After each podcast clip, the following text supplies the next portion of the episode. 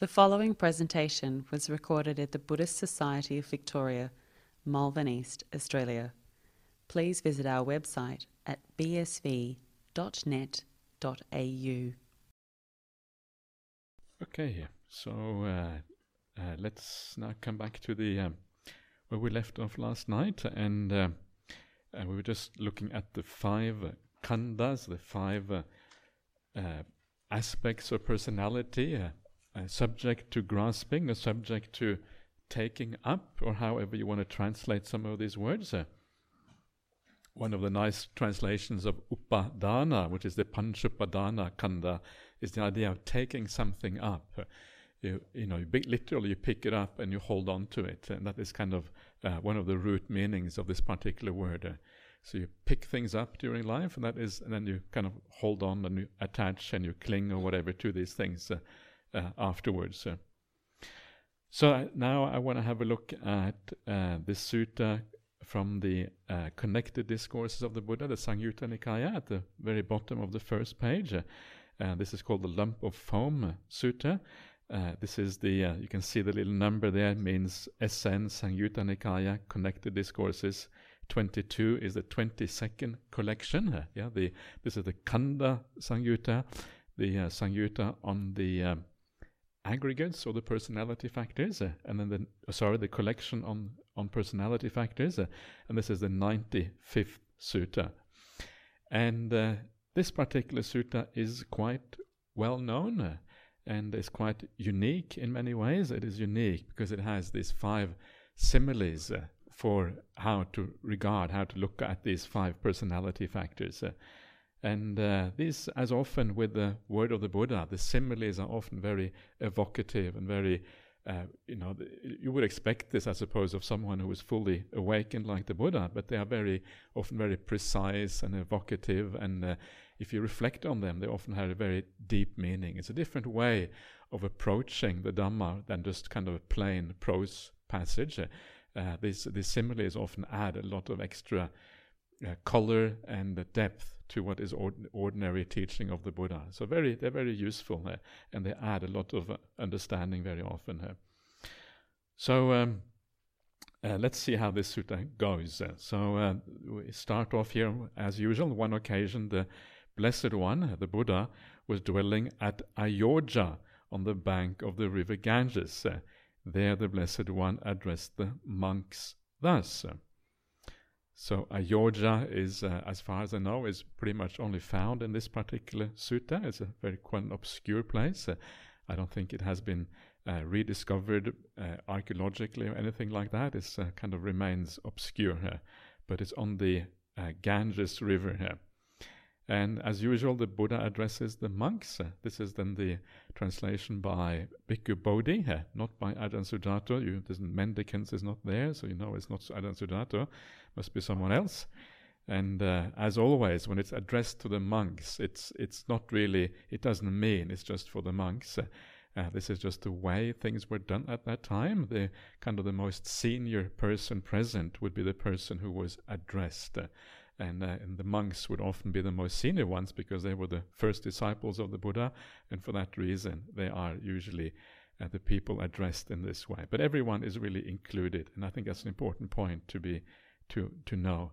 It's interesting. You sometimes you read the suttas. Uh, and you read different versions of the same sutta, like the Satipatthana Sutta, for example, and you read the Satipatthana Sutta in Pali, and it's addressed to the monks. Uh, you read the Satipatthana Sutta in the uh, Chinese translation, uh, which is, comes from the Sarvastivadin lineage. Uh, so it's a different school of Buddhism, uh, and it's addressed to monks and nuns, bhikkhus and bhikkhunis. Yeah, so that's interesting. It shows you how these things have been edited slightly differently depending on time and place. Uh, and uh, what it means is that it's not a fixed kind of category that we are, you know, it's addressed to a fixed uh, group of people. So now let's have a look at these uh, similes, uh, similes for the five khandhas. Uh. Monks, su- suppose that this river Ganges was carrying along a great lump of foam. A man with good sight would inspect it, ponder it, and carefully investigate it, uh, and it would appear to him to be void, hollow, and insubstantial. Uh. For what substance could there be in a lump of foam? So too, monks, whatever kind of form there is, uh, whether past, future, present, internal or external, gross or subtle, inferior or superior, far or near, a monk inspects it, ponders it, and carefully investigates it, uh, and it would appear to him to be void, hollow, and insubstantial. Uh, for what substance could there be in form? Uh, so uh, here we come back to the first khandha again, the rupa khandha, and uh, the uh, idea here is the similarity between, of course, the rupa kanda and the lump of foam. Yeah, lump of foam is, uh, uh, if you look at a lump of foam and you uh, look, it's obviously it's composed of bubbles. Yeah, that's what foam really is, like this mass of bubbles kind of holding together. And if you look at it carefully, you will see that it's always kind of shape shifting. Always, uh, some bubbles are kind of being created, some bubbles are bursting, and it's always kind of moving around, shifting shape until it eventually, gradually, it disappears altogether. But it takes a while. A lump of foam is fairly stable. Yeah, it can kind of be around for quite a while. Uh, and uh, this gives you an idea what the body is like. The body is this thing which is there for a while. Uh, yeah, we have the body for, I don't know, you know, however long, say 70 years or whatever. But as we go along, it's constantly changing, always moving from one state to another one. Sometimes being thin, sometimes being not so thin, uh, sometimes being young, then getting old. yeah, it's always moving from one state to the next one. Uh, and the more you hold on to your idea of what your body is like, the more difficult it's going to be to kind of deal with that uh, con- constant shifting of the shape of the body. Uh, yeah, you uh, whatever that is. Uh. so this is kind of the idea behind this. Uh. it's interesting. The Buddha, in one of the suttas, also found in the Samyutta Nikaya, the Buddha talks about the body and he compares it to the mind.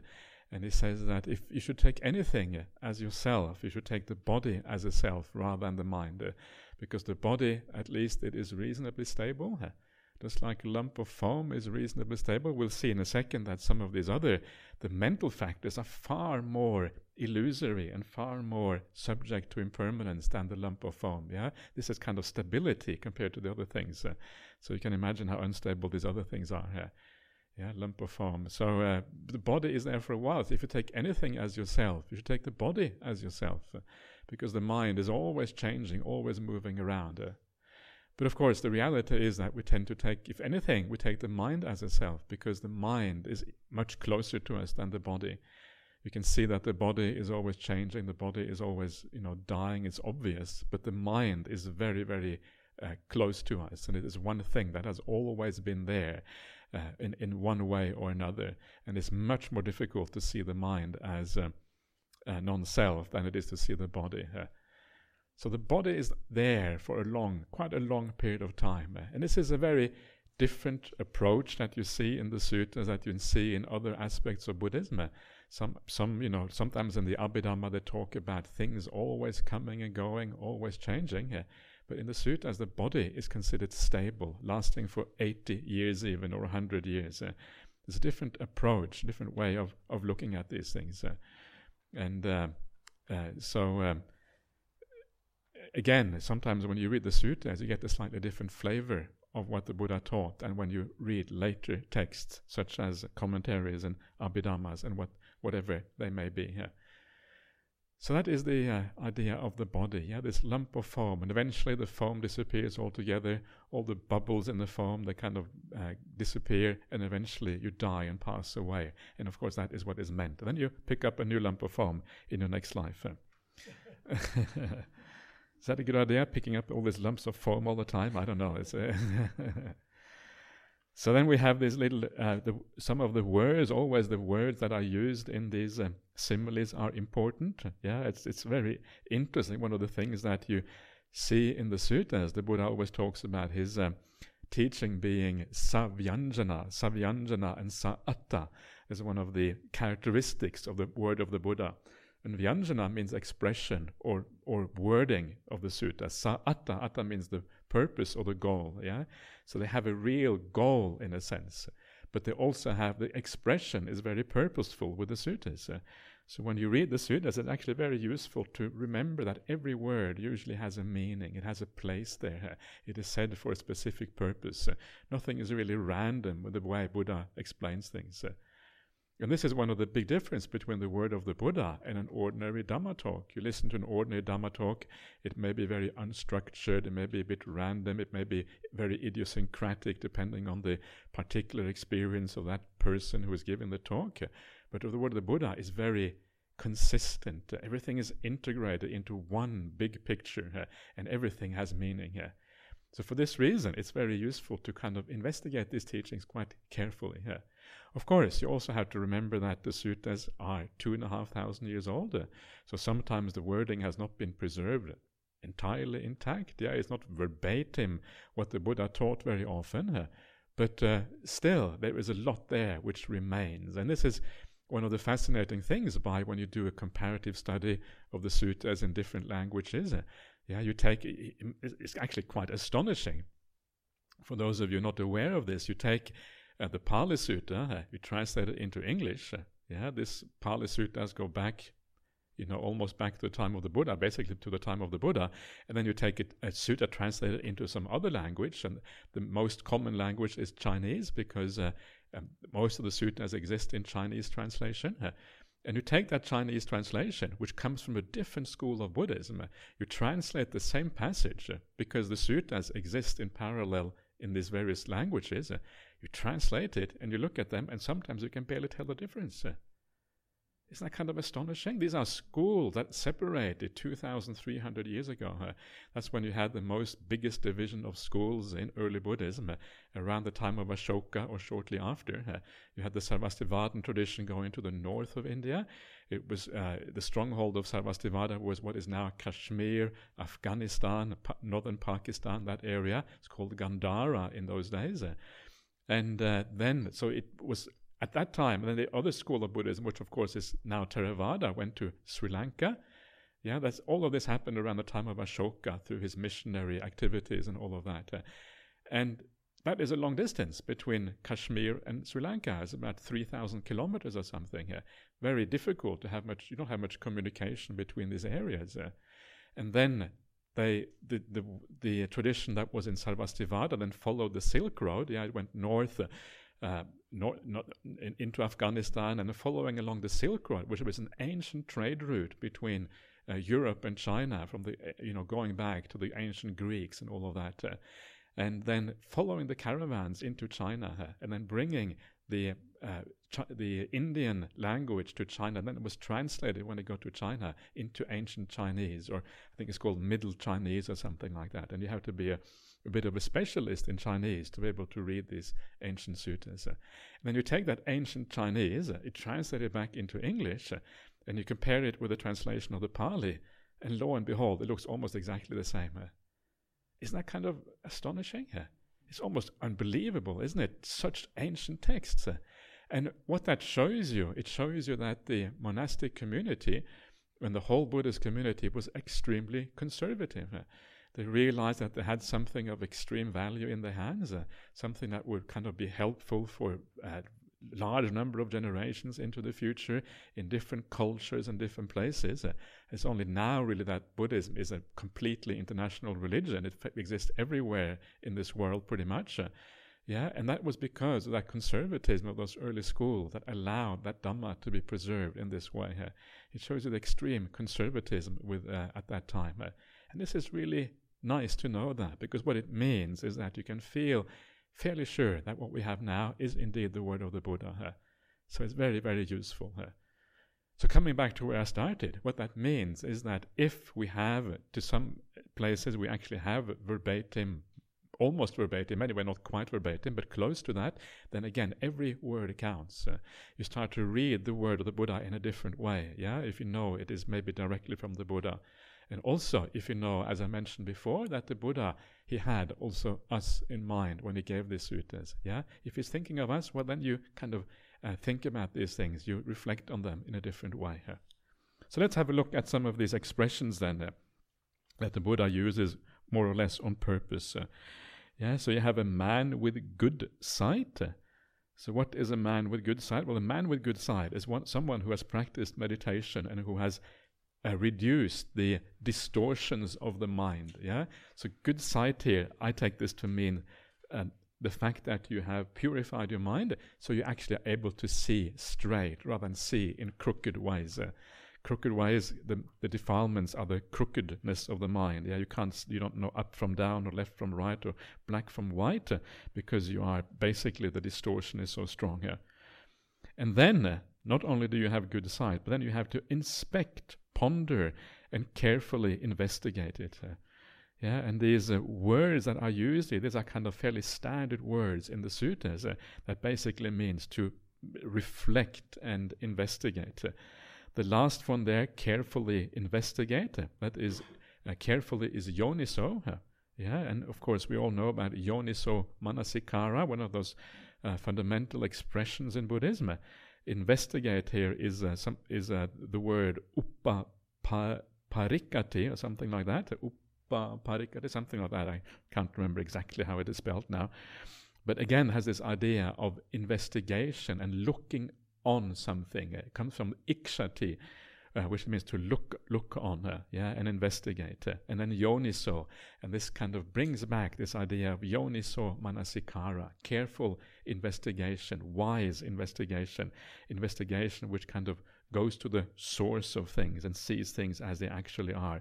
One of the very fundamental aspects of the entire Buddhist path. Uh, everything which leads you forward on the path uh, is yoniso manasikara. Yeah, including this particular one. here.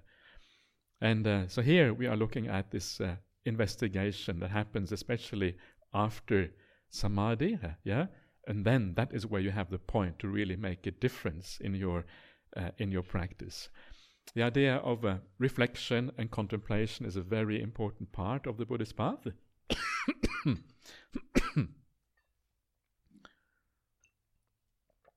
And it starts out by just reflecting and contemplating the suttas, uh, understanding the word of the Buddha, and bringing that into your life, and then uh, uh, investigating according to those suttas. so, looking at your mind, understanding your defilements, and all of that. Yeah, a lot. It's actually emphasized quite a lot. The idea of investigation in the suttas, contemplation, is actually a very important part of what the path is all about. Uh, and uh, sometimes we can take it too far. This idea that the practice is just like meditate, sit down, watch your breath. Uh, it is actually much more than that. Uh, and uh, if you, you, if you want a well-rounded practice, uh, then uh, uh, understanding the suttas the word of the Buddha, reflecting on it, balancing balancing that with meditation practice, that is when everything becomes nice and balanced, and you know what you're doing. Yeah.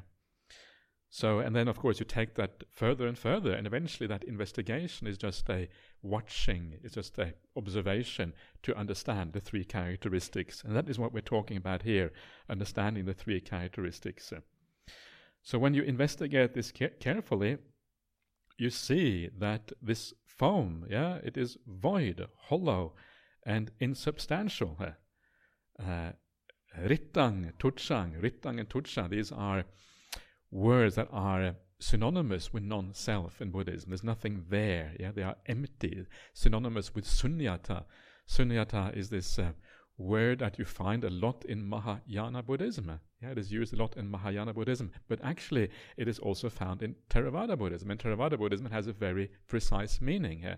In Theravada Buddhism, it basically means sunyata means empty of a self. Yeah, it is specifically defined in the sutras as empty of a self uh, or empty of anything that belongs to a self. Uh. So sunyata means that there's nothing really there of interest. Uh, yeah, there's nothing there to that um, uh, you, you, know to, to hold on to. We attach to things, but we attach to stuff that is hollow, that is pointless, that doesn't actually uh, do anything for us. Uh. and this is this idea of emptiness. It's void, hollow, yeah, insubstantial insubstantial. Uh, in uh, Pali, you have this word sara. Sara means like the core of things. Uh, yeah, Dhammasara Monastery in Perth is the core of the Dhamma, if you like. Uh, something which has an essence is it is is essential. Uh, like like wood. Uh, if you have the heart, the heart wood, yeah, Dhammasara heart wood at the, at the core of the wood. But uh, in uh, uh, there is no such core in a human being. Yeah? yeah, if you look for the core, if you look for the hardwood, uh, it's not there. It's empty inside. Uh, there's nothing. There's not nothing essential there. Uh, there's nothing that kind of. There's no inherently existing entity inside of you, which is the final you. Yeah, and this is kind of this is revolutionary in uh, in the world of religion and the world of spirituality.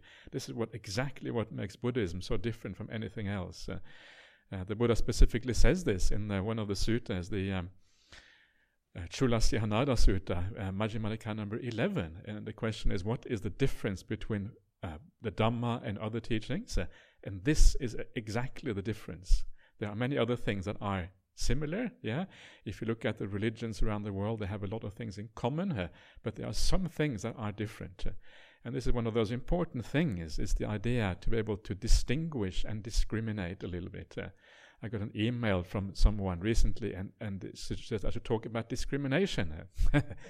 I think I think she's here today, so I'm not going to point point anyone out, but uh, and, and uh, it's true. Yeah, discrimination. The word discrimination usually has a very bad connotation when it's used in society. It is used in ordinary society. We shouldn't discriminate against anyone on any any basis whatsoever, really.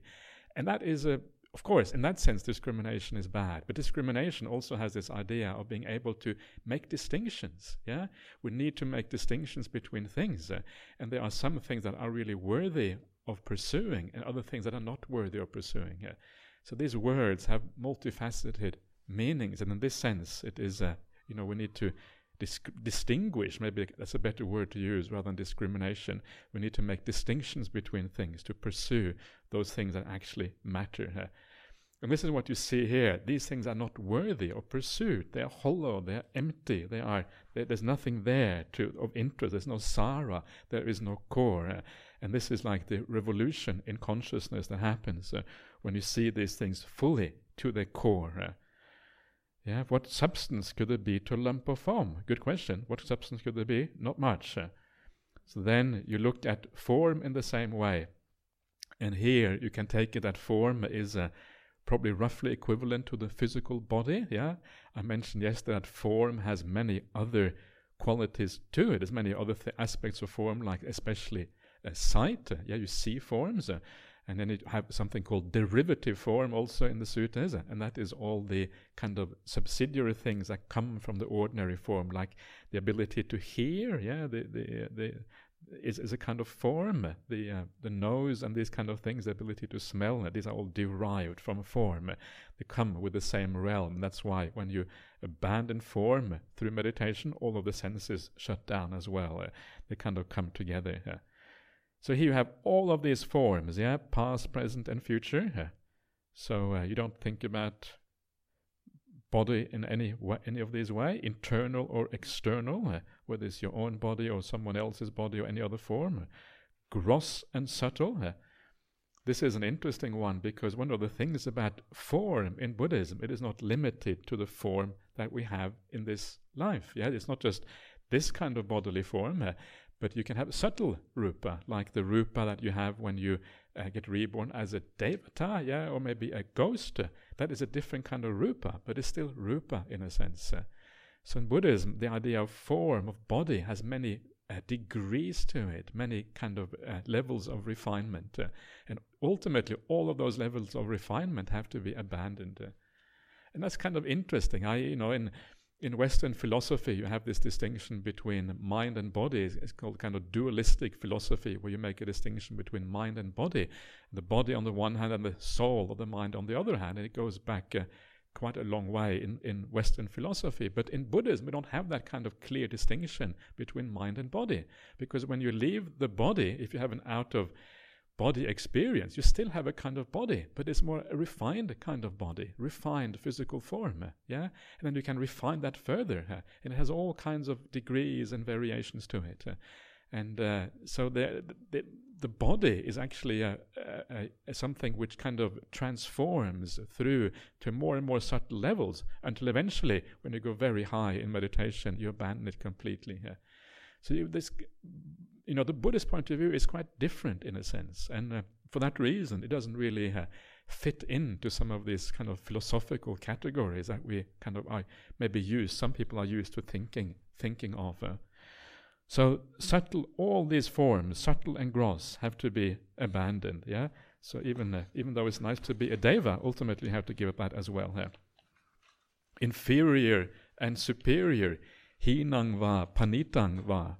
Hina again, this word meaning inferior, far or near, all form. Yeah this the point of all of this sequence here is that all kind of form whatever form that you can possibly think of is included. Nothing is excluded from this thing here and then you investigate this. You ponder it. You come out of a deep samadhi experience and you had no form. The body was completely gone and then you understand when it's completely gone. Well if it is completely gone it must be utterly impermanent yeah?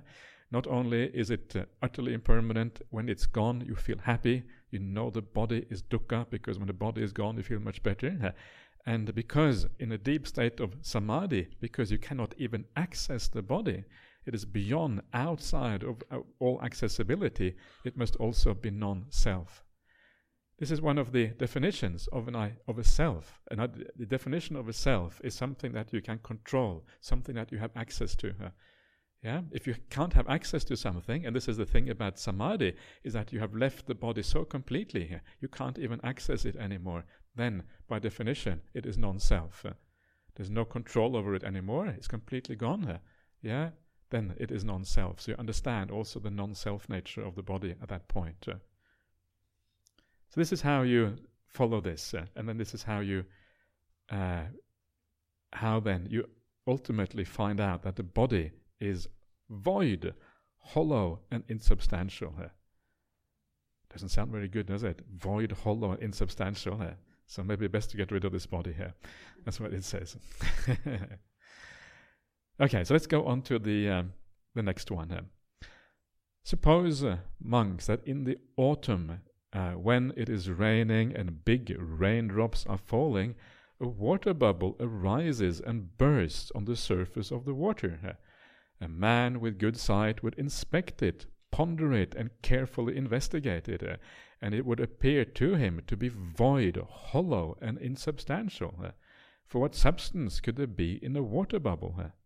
So too, monks, whatever kind of feeling there is, uh, whether past, future, or present, internal or external, gross or subtle, inferior or superior, far or near, a monk, a nun, a layman, a laywoman inspects it, ponders it, uh, carefully investigates it, uh, and it would appear to them to be void, hollow, and insubstantial. Uh, for what substance could there be in feeling? Yeah. So if you think that the body is impermanent, then feeling is way, way more impermanent. Like a single water bubble, it is ready to burst at any time, yeah, and then it's gone. Uh, and then another water bubble arises in its place, and that too is ready to burst at any particular time. Uh. And um, so, feeling far more fleeting than the body, far more uncertain what's going to happen with feelings. And the reason for that is because feelings you know, the way the feelings are described in the sutras, uh, they are described as arising from contact. And contact uh, is the coming together of three things. The coming together of the, you know, if you want to have contact with the eye, it's the eye, the object, uh, and then consciousness. Uh.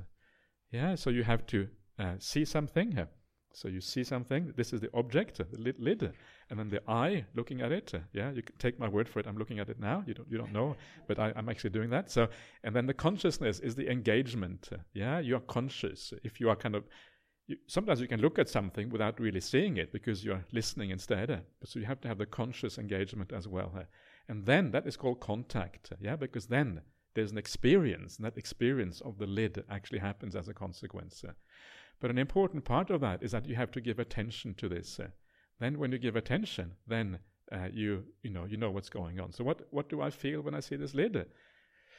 Uh, feel it's, it's, quite nice. It has a nice shape to it. Uh, it's not it's kind of the color is kind of not very bit, bit bland. It's just white. Uh, it's not so interesting. Some of the lids that Ajahn Sarno has been giving me inside, wow, they're really beautiful lids with all kind of colors. This is a bit more bland and boring, but it's a nice shape. Yeah, so it's good. So it's a kind of a positive feeling, I suppose. So, but of course, the thing is that, you know, as I'm watching this lid, I'm also hearing my own voice. So, what am I doing? Am I hearing the voice or am I seeing the lid? And of course, what is happening there is a big, there's a quick changeover between the two. It's not, it's not actually happening at the same time. Sometimes you're seeing, sometimes you're hearing, but because it is happening so fast, it feels like it's happening at the same time. But actually, it's not happening at the same time. And when you understand that, then you also understand how changeable feeling is. Uh, yeah, let's say that I, uh, let, us say that I, you know, uh, enjoy the sound of my own voice. Yeah, that's a bad thing to say, but let's say, let's say that you know, you know you like the sound of your own voice, but you don't like the look of this one. Yeah, so you have a negative feeling when you look at that one, but you have a very nice feeling when you hear your own voice. so what that means is that your feelings are kind of going from negative to positive constantly back and forth. Uh, yeah? And this is kind of how subtle that feeling is, why they are like a bubble. You don't even notice this usually in your life, but that is kind of how the feelings are always arising and passing away, depending on where your attention is and what you're attending to. You can see that in your meditation practice. It's easy to see when you start to get peaceful uh, and you feel the kind of the happiness of the peace. And then suddenly the body intrudes into that. Yeah, you feel a bit of pain. Uh, and then you put it quickly back on the breath again, but then the body intrudes. Uh, and again, you can see that alteration between, it's more easy to see then, uh, alteration between the uh, pain, the feelings always changing, always being so unsubstantial and so uncertain uh, and out of control. Yeah, that's kind of the point here. You cannot really control it uh, because what we contact in the world depends on so many uh, cause and conditions uh, that is really out of your control. Uh. so um, this is the problem. So we try to control it a little bit by going into deep meditation. Deep meditation is the only time when feeling is fairly constant. If you go into a deep state of samadhi, yeah, it can maybe last for many hours, uh, 10 hours, uh, you know, 10 hours of bliss, that's pretty good. Uh, that's about as permanent as these feelings go. Actually, yeah, I guess if you get reborn in the Brahma Loka, then they can uh, last for a few eons with happy feelings. That's pretty pretty good, uh, yeah. And you go to the hell realms, and then you get a few eons of uh, bad feelings. Oh, that's that sounds pretty pretty bad. Uh, so they can be, uh, you know, more or less permanent. But in usually in human life, they're incredibly varied. Uh, and even though most of the feelings we experience are positive, there's always going to be a lot of variety. So there's nothing there to hold on to, yeah. And uh, this is the weird thing. It feels like, you know, feelings are so important to us. We're always looking for the positive feelings. Uh, but the reality of feeling is that it is so incredibly unstable and it cannot really be made stable. And this is kind of the point of it. Uh, and for that reason, you can never really find that uh, thing that you're looking for in feelings. Uh, and you, ultimately, you give up because you understand the instability is so, is really uh, at the core of feelings is instability here. So that is the uh, the feelings, and now we come to some of the remaining images here are are actually quite uh, are even more kind of challenging in some ways and are, are very interesting for that reason. So let's go on to the next one. Uh, suppose monks that in the last month of the hot season at high noon a shimmering mirage appears. A man with good sight would inspect it, ponder it, and carefully investigate it, and it would appear to him to be void, hollow, insubstantial. For what substance could there be in a mirage? So too, monks, whatever kind of perception there is, uh, whether past, future, or present, internal or external, gross or subtle, inferior or superior, far or near, a monk inspects it, uh, ponders it, and carefully investigates it, uh, and it would appear to him to be void, hollow, and insubstantial. For what substance could there be in perception here? And this is really fascinating. Perception is like a mirage. Uh, you know what a mirage is like. You know, you you may be driving down the road on a hot day, and then you, you it looks like there's a pool of water on the road. Uh, it's a very common kind of mirage that uh, you see a lot. Uh, and then as you get closer, the kind of pool of water just disappears, and there was nothing there. It was just the air that was somehow overheated, uh, and it kind of gives the sense of there being something there when it's actually not there. and this is what perception is like. Yeah, so when we look at the world, you realize that actually that what we are seeing is just kind of some kind of men- made up mental image uh, that actually doesn't correspond to any kind of reality here. It all comes from the mind. The mind creates these things, uh, and when you really investigate, you try to find out what it is. Actually, there is nothing really beyond the fact that it is mind made. Uh, and uh, this fits in nicely. There, you know, there's one of the uh, kind of um, well-known suttas in the Anguttara Nikaya 4 is called the Rohitassa Sutta, and Ajahn Brahm calls that the sutta of the first astronaut in the world. Yeah, the, the Buddhist suttas have the first astronaut. Everything, everything, there's everything in the suttas, yeah, astronauts and everything like that. So it's, these are very fascinating. And the reason why he's an astronaut is because this Rohitassa, he goes to the Buddha and he says, Buddha, I want, I would like to find an end. You know, in the past, sometime I wanted to find an end of suffering, so I decided to go to the end of the world. In other words, the end of the universe, uh, to find the end of suffering. But surely, when you come to the end of universe, yeah, there can't be any suffering anymore because suffering must be connected with the universe. You have to go beyond the universe. Surely, suffering is gone. Is that right? I, I Maybe it kind of it sort of kind of perhaps makes sense. Yeah, if you if you don't really understand what Buddhism is about, it kind of might make sense. But so you, and then the Buddha says him, and, and then he says to the Buddha, well, but I couldn't find the end of the universe. I couldn't find this end of things. Yeah, and the Buddha says to him that the end of suffering is not found through traveling. Yeah, yeah, you cannot travel to the end of the universe. It's not going to work. Yeah? And the Buddha has this famous saying that the suffering, the arising of suffering, and the end of suffering is found in this fathom long body with its consciousness and perception here. Yeah, here, it is here that you find suffering. This is where you find the origin of suffering and the end of suffering, right here within your own five khandhas. that is where it is found.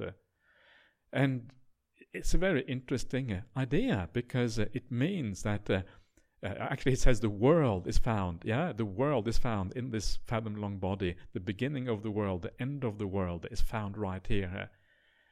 And this is very interesting because uh, uh, what does it actually mean uh, that the world is found in this fathom long body? Well, uh, it could mean a number of things. The first thing that it obviously means is that uh, our world, yeah, the world that really matters is my world. Yeah, I perceive, I my world is like this.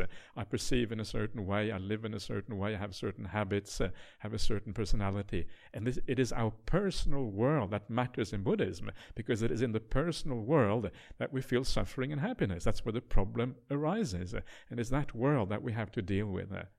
Yeah, so in that sense, world means personal experience. Yeah, and it kind of makes sense because what world is there apart from personal experience? Well, actually, there isn't very much to be talked about apart from that. Uh, external world, does that really exist? What is it apart from personal experience anyway? It's very uncertain. Uh, and then later schools of Buddhism, they built on this idea. Yeah, and you have the, in Mahayana Buddhism or later Buddhist philosophy, you have the idea of mind only school, uh, where the, basically everything is just the mind and the world exists really just as an aspect of, men, of mentality here. And that Rohitassa Sutta can be interpreted in both those ways. It could be understood to be that mind only is actually what the Buddha is talking about. But I think that is taking it into too much of a philosophical direction, and it doesn't really, it's not really all that useful, whether it's true or not. Uh, but really, what it means is that everything that matters uh, is our personal experience. That is our world, uh, yeah, and that is the world that matters to us. Uh. So that when you come back then to the idea of the mirage, yeah, is if this is the world that matters, and this is the only world that there really is for us, uh, then it is created by mind, yeah mind is what kind of makes this world be what it is. So, what it means, if it is a mirage, our world, it means that there is a massive scope for change, yeah, for development, for looking at things in a new way. And this is the beautiful thing about this. On the one hand, if things are a mirage, it may feel like this is a bad news. We don't want to live in a mirage. But on the other hand, actually, it means there's a great scope for flexibility and for looking at things in a new way and changing our perception of things. Uh, yeah? So this is kind of the good news here. So, you know, if you have someone you think of as your enemy, you know that that is a mirage. There is no actual enemy out there, the same person would be looked upon as some one person by, as a friend, by another person as an enemy, which one is true? neither is true. It's just created by mind. Yeah, it's an idea in our head. And once we understand it's an idea in our head, we understand we can change those ideas and we can look on that person in a very different way. And we can make everyone into friends. And this is what we should strive for on the Buddhist path. We should really make everybody into, um, we should have a, we can't really afford to have enemies in Buddhism. Uh, if you have an enemy, what you're doing is you're destroying your ability to have metta, your, uh, your ability to practice the path in the right way.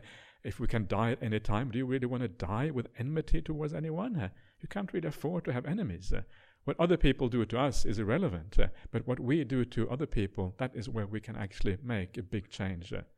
So you learn that you have the possibility of changing your perceptions. Uh, and then we, when we understand that, then this idea of developing our perceptions, uh, which is very closely related to developing your mind, chitta bhavana, uh, becomes this very important aspect on the Buddhist path, uh, what we have to do. Uh.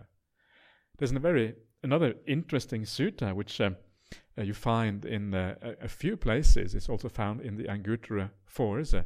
And Venerable Sariputta is uh, teaching someone, and he says, he talks about perception, understanding perception in the right way can take you all the way to awakening here. Yeah, just by understanding perception here. What is it that we need to understand? What we need to understand, he says, we understand those perceptions that lead to decline. Hanabhagiya sanna, they, have, they are on the side of decline. Perceptions that are on the side of stability. Yeah, things kind of remaining the way they are perceptions that are on the side of increase, in other words, improvement in your spiritual path, and then uh, perceptions that uh, partake of uh, uh, penetration, penetrating into reality. Yeah, in other words, insight perceptions. Uh, these are the four kind of perceptions, and if you understand those four perceptions, uh, then you will be able to reach awakening here.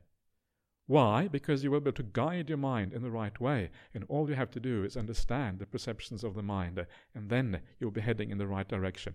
What are the problematic perceptions? What are the good ones? And then you guide your mind in the right direction. And this is a lot of what metta bhavana is about. Yeah, metta is the idea of being friendly towards other people. The word metta is derived from the word mitta. Mitta is a friend. Mitra in uh, in Sanskrit. It's a friend. So it's metta can be can be tra- translated as friendliness. Yeah, we use often use the word loving kindness in English, but friendliness is another way of thinking about it. You are friendly towards other people. You see the good characteristics. This is a way of changing your perception of things. And because perception is a mirage, yeah, sometimes people say, but if I develop metta towards anyone, everyone like that, if I always try to see the positive in other people, Am I really being realistic? Don't people have bad and good qualities? Uh, shouldn't I be realistic about things? Well, the, problem there is no reality. Yeah, everything is a mirage. You don't really know what you are seeing. Is it just your bias, or is it you know someone else would look at the person a completely different way? And when they, you understand that there is no underlying reality, the person isn't in this way or that way. They're always changing anyway. Then you kind of understand that it's not about seeing people as they actually are in that way, because there is no reality in that way. What the reality is non self, the reality is dukkha and anicca, but it's not as if we can grasp a real personality. Personalities aren't real, they are changing phenomena. And when you get that, you start to understand that actually the way to think about metta is not as uh, a, a, real way of looking at somebody. Instead, we ask, what is a useful way of looking at other people? There is no reality, so instead we need to ask what is a useful way of looking at other people? And the useful way is, is metta. Why? Because it leads to growth on the Buddhist path. So in Buddhism, we, it's better to ask, sometimes it's better to ask what is useful than to ask what is real. Because in some things, like in perception, there is no reality here. There is just a mirage. And because there's just a mirage, forget about seeing reality there. Reality should be looked upon in a different way. When the Buddha talks about yatha bhutananda seeing things according to reality, it's a very specific reality, the reality of impermanence, suffering, and non self. That is the reality you want to uncover. Huh? So you have to, again, you have to discriminate a little bit, yeah, between where to look for reality and where just to look for useful way of, of uh, looking at things. Uh. So uh, perception is very uncertain, very unreliable. And uh, for this reason, it is possible to develop the mind a lot. And uh, choosing the right perception is a very important part of the Buddhist path, very closely related to thinking in the right way, very closely related to right view. Yeah, when you start to have right view, this is what you get when you read the suttas. That will affect your thinking. Your thinking will affect your perceptions. Yeah, your perceptions will then reinforce those right views. It's like this uh, thing which uh, all the aspects of mind are kind of uh, intricately linked to each other in this way, and everything builds up together. So just by reading the suttas, you're already kind of changing your perceptions a little bit and thinking about the world in a different way. Yeah. So perception is a mirage. And actually, it may sound like bad news initially, but actually, it's good news uh, because it means we can do something radically and change the way we think about things. Uh. Okay, let's go on to the next one. Suppose, monks, that a man needing heartwood, needing, seeking heartwood, wandering in search of heartwood, would take a sharp axe and enter a forest. There he would see the trunk of a large banana tree, straight, fresh, without a fruit bud core, in other words, no core. He would cut it down at the root, cut off the crown, and unroll the coil. As he unrolls the coil, he would not find even softwood, let alone hardwood. A man with good sight would inspect it, ponder it, and carefully investigate it, uh, and it would appear to him to be void, hollow, and insubstantial. Uh, for what substance could there be in a trunk of a banana tree? Uh? So too amongst whatever kind of volitional formations there are, in other words, whatever kind of will there is or intention there is, whether past, future, or present, internal, external, gross or subtle, inferior or superior, far or near, a monk inspects them, ponders them, and carefully investigates them. Uh, as he investigates them, they appear to him to be void, hollow, insubstantial. For what substance could there be to the will? So here we are getting even closer to the core of what it means to be human. Yeah, these are the things that we take to be ourselves in a very deep way. Uh, the idea of the will. Uh, and uh, uh, the will here compared to this banana tree or plantain tree. And the idea here of these kind of trees is that they don't have any core. They just have leaves upon leaves upon leaves, and you unroll them and you come to the center, and there's nothing there. Yeah, there's nothing. There's no essence there. This is kind of the point of this. Uh, and so when you look at your will. You unroll your will. Yeah, you like you unroll this banana tree. You uncoil the will, and uh, the uncoiling of the will happens in meditation. As you let go of one type of will, you're calming down your mind, uh, and then you let go of another aspect of the will. Uh, gradually, uh, the will relating to each of the senses as the senses disappear, then the will relating to the mind, gradually becoming more and more peaceful, and eventually ultimately, yeah, you go into a de- deep state of samadhi, you unroll that last coil of the will, and you go into the deep state of samadhi, the will is completely gone. There's nothing left of that will. The last coil has been unrolled. And when the will is completely gone, well, again, you discover these three characteristics. You understand that the will must be impermanent, yeah, while if it's completely gone, if it has ceased entirely, well, that is the highest kind of impermanence. Uh, so clearly, it is impermanent. Uh, uh, it is also dukkha because once you let go of the will, it feels much better than when you are willing. Yeah, yeah. So even though being creative is nice in ordinary life, and you can kind of uh, use it in a, in a good way, as someone mentioned yesterday, in meditation practice, uh, it is problematic. Yeah, you let it go uh, and actually you feel far better by letting go of the will entirely. Uh, uh, and then also, it is non self. It is non self. Well, again, this is kind of the idea here of the hollowness and the emptiness of the will, is because you cannot even access it uh, when you go into a deep state of meditation. And this is one of the reasons why people often get a bit worried in meditation practice. Uh, the stiller the mind comes, it can, it can feel scary here. Yeah, and the reason why it can feel scary is because you are gradually giving up, you're relinquishing things that are very, very close to you, uh, things that you take to be you. Uh, they may not be you, but you think they are you, and because you think they are you, you get you get kind of worried when these things become calm. Yeah, it's like you cannot access your will anymore. A very core aspect of who you take yourself to be is gone. Of course, it's going to be a bit worrying, a bit scary here. And this is why meditation practice can be difficult when you get to these deeper stages on the path. Uh, so that's why you do it gradually, gradually, gradually, gradually. Get used to the idea of being peaceful. Yeah, the more peaceful you are, until eventually you enter this alternative world where the will is completely gone.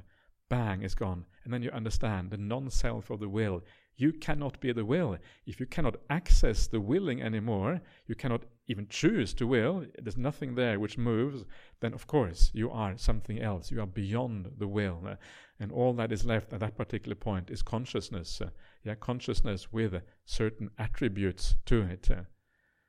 So this is one of the challenges of this path, is that we are kind of, you are gradually giving up things that you take to be yourself, things that you are so much part of you that even the idea of giving it up seems scary and seems worrisome and seems seems problematic. Uh, and you really the only way to see these things is actually to get there and do it, uh, and then realize that these things are a pain in the backside. Uh, yeah. so this is the, why they are dukkha, and then you can give it up, and they are non-self, and they are problematic in this particular way. So this is getting very, very profound now. But uh, you will already know that this is true to some extent. Yeah, you know because when you become more peaceful, you know it feels better. So you know that there is some problem with the will there, with the doing, the activity of the mind. You just have to take it further. Take it further and further and further until you get to this unfathomable fathomable bliss of the jhana states, uh, and uh, where the will is completely gone. And that is kind of the where you really fully see what is happening here. So keep on unrolling that banana tree and see where it gets you here. Now, let's come to the, uh, the very last one.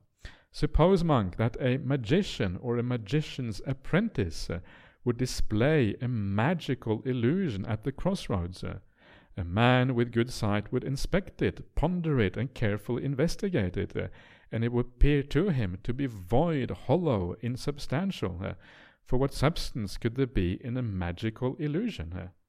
So too amongst whatever kind of consciousness there is, whether past, future, or present, uh, internal or external, gross or subtle, inferior or superior, far or near, a man investigates it, ponders it, and carefully investigates it. Uh, and it would appear to him to be void, hollow, and insubstantial. Uh, for what substance could there be in consciousness? Uh?